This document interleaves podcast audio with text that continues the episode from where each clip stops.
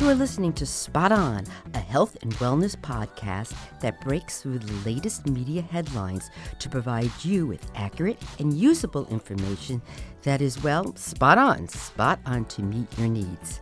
I am your host, Dr. Joan Salge Blake, a nutrition professor at Boston University and the author of the college textbook called Nutrition and You, which is used in colleges across the United States and abroad.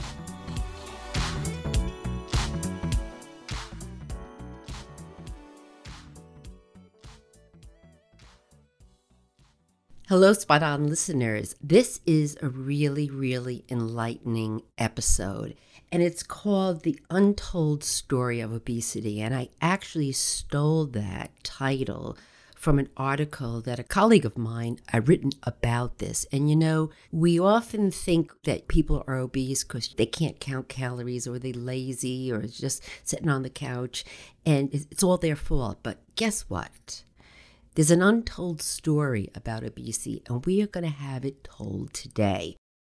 You know, with over 70% of Americans either overweight or even obese, let's go to the streets and find out why do you think so many Americans have problems managing their weight?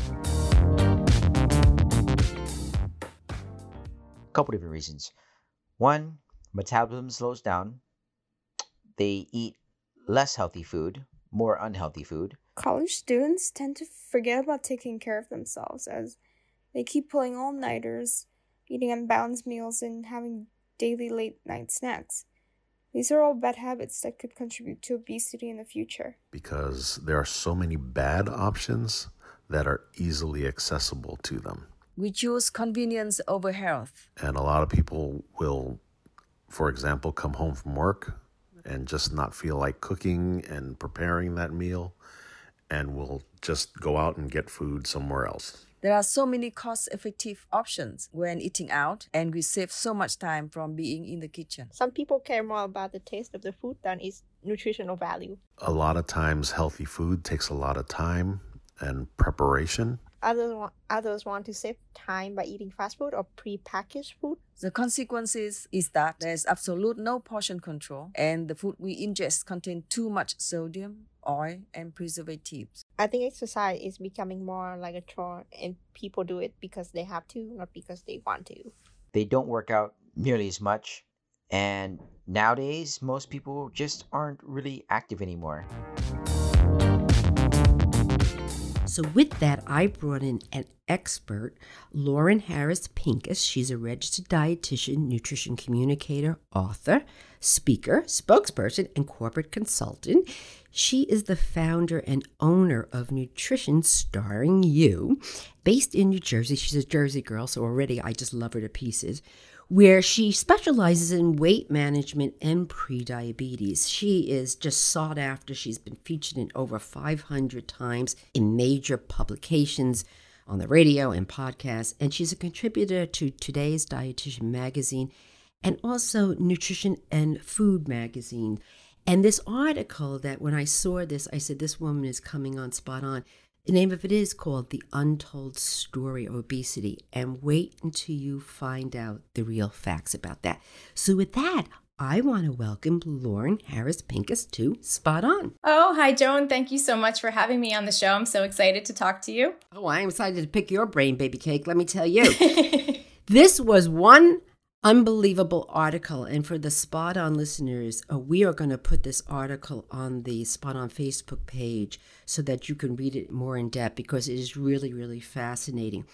So let's get right to it, Lauren. You know, in your article, you said that obesity is a health issue not a matter of willpower. What did you mean by that? The most frustrating thing for people with overweight and obesity. And actually I'm going to I'm going to digress for a second because the way I just said that is really important and you and I both know because we spent a beautiful 5 days in Budapest together at an amazing conference where we learned about this together actually and person first language is really important when it comes to the topic of overweight and obesity. So, what that means is basically obesity is something you have, it's not something you are. right? So instead of saying an obese person or that person is obese, that's not really a kind and productive and appropriate way to say that. So the appropriate language would really be a person with obesity. They have it. It's actually a disease. It's not a characteristic. That is a ridiculous, fabulous point. And you know, I forgot that. And that's why I'm having you on. Even though I went to this conference with this lovely lady, she remembered that and I did not. You have a person with diabetes. You have a person with heart disease, right, Lauren? And so, but when it comes Correct. to this, you're right. So that is an excellent, excellent first starting point. And I see it written all over the previous way spoken about in the news, written even by fellow RDs, by health professionals, because it really hasn't been adopted in the mainstream yet, this first person language. And I really hope that it catches on quickly because when somebody calls you obese, it's really demeaning and degrading. And it just adds to the stigma that we're going to talk about, I'm sure, as we go along here. But it doesn't feel good. And it makes whatever health situation you're dealing with even worse. So if we can start to be kind and thoughtful about the way that we speak and the words that we choose, it's a first step towards, you know, just being more inclusive and kinder to everybody. Good. Amen. That's great. Okay, so first of all, how do you define obesity? Like, what does that mean? Obesity technically is diagnosed when a health professional determines that somebody has an excessive amount of fat that impairs their health. Okay, it's really not just based on your height and weight or BMI, which is what we typically use because it's sort of the simplest and easiest, but also not super accurate way of measuring a person's body fat. It's just a correlation. You know, you would need some more specific tests that a doctor could do in a lab or like a DEXA scan that can actually measure your body fat. But the problem is that with BMI, anybody who's had their BMI tested can tell you, any doctor you go to pretty much is calculating your BMI because we just automatically put it in the health record. And it doesn't tell you a whole lot about somebody's muscle mass or their bone structure or where their fat is stored. You know, technically, we always, as dietitians in the day, we always joked about Arnold Schwarzenegger when he was a super, super solid bodybuilder, that if you took his BMI, he would be considered having obesity because he, when you compared his height to his weight, but he was like solid muscle, right? And so BMI again is body mass index. Correct. And, okay, so you're measuring your weight in relationship to your height. Correct. What you're saying is that you could be in a category based on your weight and your height to be obese, but you're not. And you know, a lot of college athletes will fall in that category.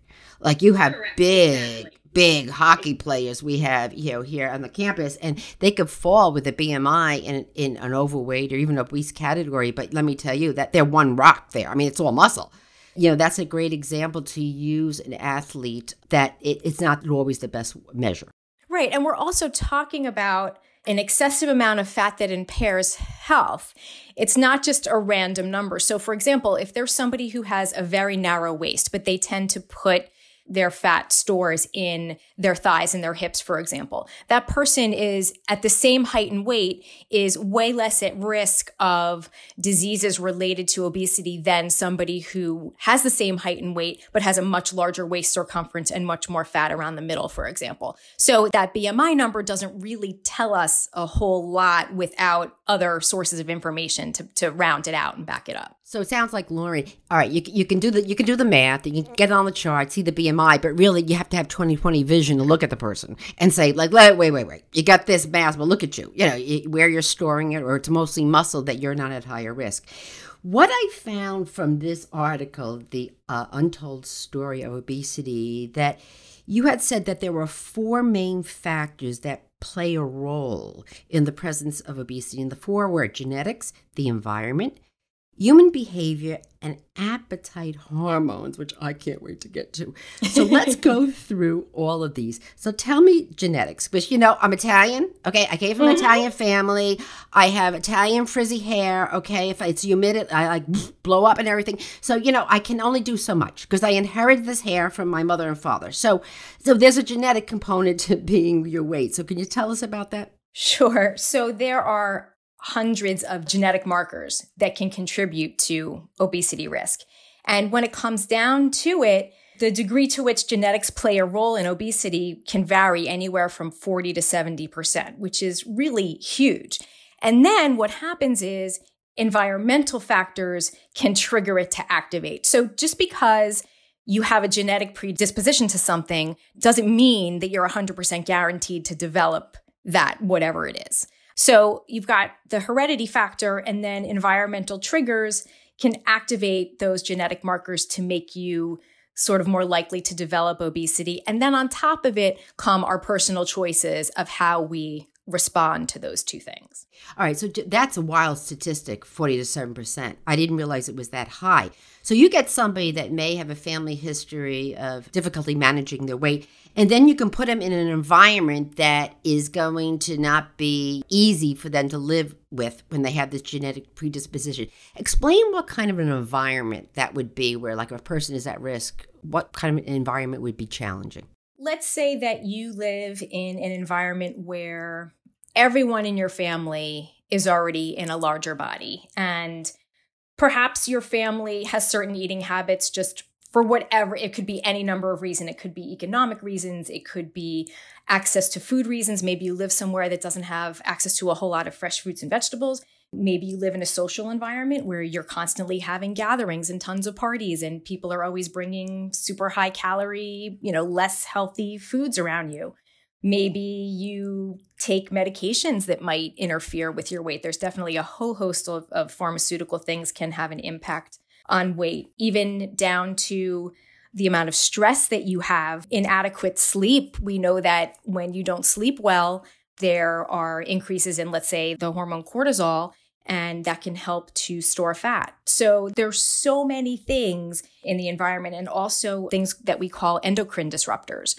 So those are, you know, we don't know as much as we would like about these things, but it's not only in food, in food packaging, in food additives and preservatives, but let's say the chemicals that treat your couch. So every time you sit down, and there's a little poof of air, you know, as you sit down, it could be releasing those chemicals into the air that you're inhaling. Chemicals in shampoo and conditioner, skin lotion. I mean, let's realize your skin is the largest organ in your body, right? So everything that you rub on your skin is being absorbed the same as if you licked it, pretty much. Very interesting. Very interesting. You know, you, you talk about the environment, not on your couch, but when you said that to me about your family eating habits, but you know, suppose you're living with a stranger or a roommate, right? And your roommate has all this types of, of foods in the house that are not as healthy and you want to try to eat healthy and you're surrounded by you know you feel like you're living in a bakery you know what i mean so yeah. I, I, would imagine that if you can't control your environment in that way and getting the right foods but someone else is kind of making it more challenging to live with that i can imagine how challenging that could be yeah, I call that the sabotage. I have tons of clients that they're really trying to do the right things and they're trying to make a lot of positive, healthy lifestyle changes. And there's at least one or two people in their house that insist on bringing in all the junk that they just don't want to eat, but truly just don't have the self control to avoid when it's there. Listen, when you're stressed, you call your two best friends and they are Ben and Jerry. Yeah. you know, it's very common. I mean, you know, we're only human. So the human behaviors that you talked about, you talked about the stress and inadequate sleep. And boy, I think we all know that when we don't get enough sleep, we are like hungry. next day, we're eating anything that's not moving. So, getting adequate sleep is good. But also, tell us a little bit about where if you cook less and you eat out more, how is that problematic in trying to manage your weight? Well, when you eat out, you don't really know exactly what you're eating, right? And they tend to be more indulgent foods when you eat out for the most part, higher in fat, higher in sodium, higher in sugar, and larger portions. Chances are, if you were cooking for yourself at home, you're not going to make a dinner the size of your Cheesecake Factory plate, you know, in your kitchen largely. Most people do not do that. And the truth is, we also eat beyond fullness a lot of the time because it's in front of us. So if you go out somewhere and you have this really large dinner plate, you tend to sit there and pick at it either until it's gone or until there's not enough left that you're willing to take it home because it just sits in front of you before, you know, your server comes to get it. And that's something that a lot of my clients have issues with that I always tell them kind of if you can remember to order like the little uh, take home container when you order your food and say, Can you please bring it out at the same time? And like divvy it in half, put it away, and then slowly enjoy the rest of your meal while you're sitting there. But you know you already put aside the amount that you're going to bring home. That works actually pretty well for my clients and patients because then you don't have to have the self control to not eat what's in front of you on the plate. And it, the interesting thing we talked about sleep is that when you don't get enough sleep, your body can very often confuse signals. So we confuse hunger, thirst, and fatigue. When something doesn't feel right, you figure, oh, I'll just go have a snack. I'm probably hungry. It'll pick me up, make me feel better. When the truth is, you might have been a little dry and needed some water, or you just really might have needed a nap because you were a little bit sleep deprived. Out of the three, we usually pick the food. I didn't realize that those three went together. That's totally true. Tell me about these hormones because I find hormonal balance and hormones and appetite hormones just fascinating. And we know we're learning more and more about these. So tell us about some hormones and sort of what triggers them and how they can work with us or against us. What we learned from the two fantastic gentlemen who spoke to us on this trip to Budapest, where we learned all about this, was uh, Dr. Gabriel Smolars and Ted Kyle. And their presentation was just fascinating. And what they told us was that overeating doesn't cause obesity, but the disease of obesity causes overeating. The point is that obesity is generally an example of physiology gone awry, not working really the way that it's supposed to. So, under normal circumstances, we have hunger and fullness signals. Our hunger hormone ghrelin tells us when we're hungry, and then our satiety hormone leptin tells us when we're full. And the problem is that when those things start to not work properly, our weight tends to go up. So, for example, our body fat is supposed to signal when it's low. And when our body fat is low, it's supposed to signal us to eat so that it increases our hunger and makes us eat to increase that body fat because our bodies really don't want to have low body fat percentages. So, if you think historically, our ancestors, they didn't really know where their next meal was coming from. You know, they had to go hunt and kill something if they wanted to eat, right? So there was no grub Grubhub back there, right? No Grubhub. Your body preserved its energy stores because if you use it up too quickly, you die. The problem is that, so when we have a low body fat percentage, we want to increase that to prevent your chances of dying. When that goes awry, even though you have adequate body fat stores, you're still getting a signal to indicate that they're low, even though they're not, which increases your hunger increases that ghrelin, decreases the leptin that tells you you're satisfied. So you increase the eating, which increases the body fat, and it keeps going around in a circle. So that basically the signals are going off. And so you have the fat mass, but the body is signaling like it doesn't have the fat mass. So you are hungry and want to eat. Right. And then the flip side happens that when you actually do manage to lose weight through any number of things, whether it's decreasing your calorie intake, increasing your exercise, you know, whatever methods that you're using. Our body doesn't want to give up that fat because, again, it makes us think that we're going to starve to death if we give up our fat. So we start to resist that weight loss by increasing hunger hormones and decreasing the fullness hormones because that's the way we're designed.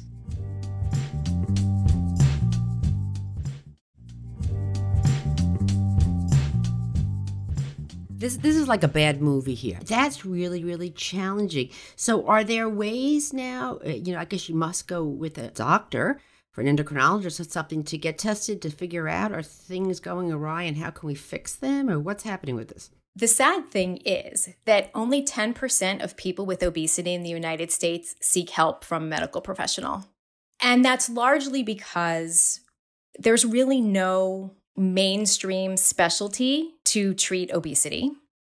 People go to their regular doctor, and their regular doctor kind of says, well, not everyone, let's be fair, but a lot of doctors, they're not trained whatsoever in how to deal with obesity. They're just not. We know this from medical school curriculums. They have about 10 minutes on nutrition, and that might be a little bit snarky, but they really get very, very little training in nutrition. And I can't tell you how many doctors just say to their patients, oh, just eat less. It's not that hard oh, just go exercise more. It's not that hard. Or they'll say, oh, just don't eat butter or just don't eat white things or go do keto when they don't really know how to assess somebody's nutritional status. But the truth is there there are doctors who specialize in obesity medicine. You have to have shared decision making to have any kind of respectful and complete obesity care. Okay, so that's going to involve a lot of things. It's very multifaceted. It's going to involve healthy eating, it's going to involve physical activity. You may need pharmacotherapy, you may need some drug intervention, definitely behavioral and psychological therapy, because a lot of times when people consume more than they should or they have issues with obesity or overweight, a lot of it is often emotionally triggered for sure for many, many reasons. And then it only perpetuates and gets worse. And surgery is really the last option, too. So it sounds like, you know, let, let's first find out, you know, metabolically if something's going wrong, and that's a physician. And most importantly, let's find a registered dietitian, nutritionist who also has a specialty in this kind of a health issue. So it's really seeking out the right supporting agents to help you with this condition. And that's what we have to remember because we're hearing a lot of something called weight bias. So, Lauren, can you just help me on that? What is that? So, unfortunately, weight bias is pretty much the only remaining type of bias in our society that's still sort of socially acceptable. Weight bias can be either explicit or implicit explicit weight bias refers to like your conscious attitudes and beliefs that you have about a person or group. And in this case, that's people with overweight or obesity. And on the other hand, implicit weight bias is marked by like your unconscious attitudes and stereotypes that affect sort of your actions and decisions. And while the explicit weight biases are going down because it's sort of less socially acceptable to be outwardly biased against people, the implicit or those internal biases are actually increasing for weight, whereas they're decreasing among other categories like race or age or gender or those other things. You know, that was really uh, the reason why I wanted you on this because we have to implicitly, if this is an issue, to look at when we see someone that may have a weight problem to realize that there's a lot going on here. And it's not that they just lack willpower or don't know how to eat or are lazy but we just found out that it could be a genetic component an environmental component human behavior stress kind of a component. And of course now with these hormones this is like all over the place. So I wanted you on here, and I think you did a spot on job about is to say, hey, when we see someone that maybe a little bit bigger in their body than we perceive to be healthy, just to sympathetically say, wow, there's a lot going on that may be triggering that. And I hope that people that listening to this episode could say, you know, I'm not going to stop beating myself. You're right. There is a lot going on in my life. I'm going to seek help. I'm so excited to get you on this because I wanted to tell the untold story of obesity so that this gets out. Absolutely. And the thing that people need to realize is that by telling somebody you're fat, you need to lose weight has never motivated one single person to lose weight. it doesn't help. By by being negative, all it does is add to that stigma and it's really particularly harmful to mental health. So that's something that we really need to work on in our society and all of this stigma and bias, it's harming millions of individuals with obesity and making them sicker and they're not also seeking treatment because they feel lectured and stigmatized instead of supported and helped. And we really need to turn this over. I think the last statistic I saw was 72% of our country either has overweight or obesity combined, 72%. So when almost three quarters of our population has overweight or obesity, it's no longer quote unquote normal to be a normal weight, whatever that means. It's horrible for, for people who experience this on a daily basis. Well, we are going to change that right now, my dear, because now that we got out, we now know the true story of obesity and we realize that it's more than just willpower and there's multiple things going on there. And I think this is eye opening. And we got to tell this story and keep telling this story and help one another to, to, support them to go out and get the help, both medical and guidance, nutrition counseling, and even behavioral counseling, to deal with this so they can get off this vicious cycle. And I hope that this really, really helps the public and everybody that's going to listen to this to uh, think a little bit. You have some weight bias? And let's clean that up. The one thing I wanted to remind people too is that most health insurances, because of the Affordable Care Act, you can now get preventive nutrition counseling for free, covered 100% usually, even if you have a deductible or those kind of plans. It's considered preventive under most of them that you can get at least a couple of visits with a registered dietitian that accepts insurance. So you have somewhere to go to start, even if you don't have overweight or obesity, but you really want to learn how to eat healthy and you want to make sure that you're fueling your body properly, talk to one because it may be available to you at no cost. So you're a copay away for getting some help. Yeah, or not even. Well, thank you, Lauren Harris Pincus. I can't thank you enough for sharing your wisdom and coming on spot on. Thank you so much, Joan. Spot On is supported by the Boston University Sargent College's Master of Science degree in Nutrition program. Log on to bu.edu to learn more about this fabulous nutrition graduate program. Thank you for listening to Spot On. If you enjoyed this episode, don't forget to subscribe on Apple Podcasts, Spotify, or wherever you get your podcasts. This way, you'll get every new episode every week. And by the way, leave us a nice review. And can you also like us on our Spot On Facebook page and suggest topics for future episodes? Please follow me on Twitter and Instagram at Joan Salge Blake. And oh, by the way, can you send this episode to five of your friends? Do I ask a lot of you?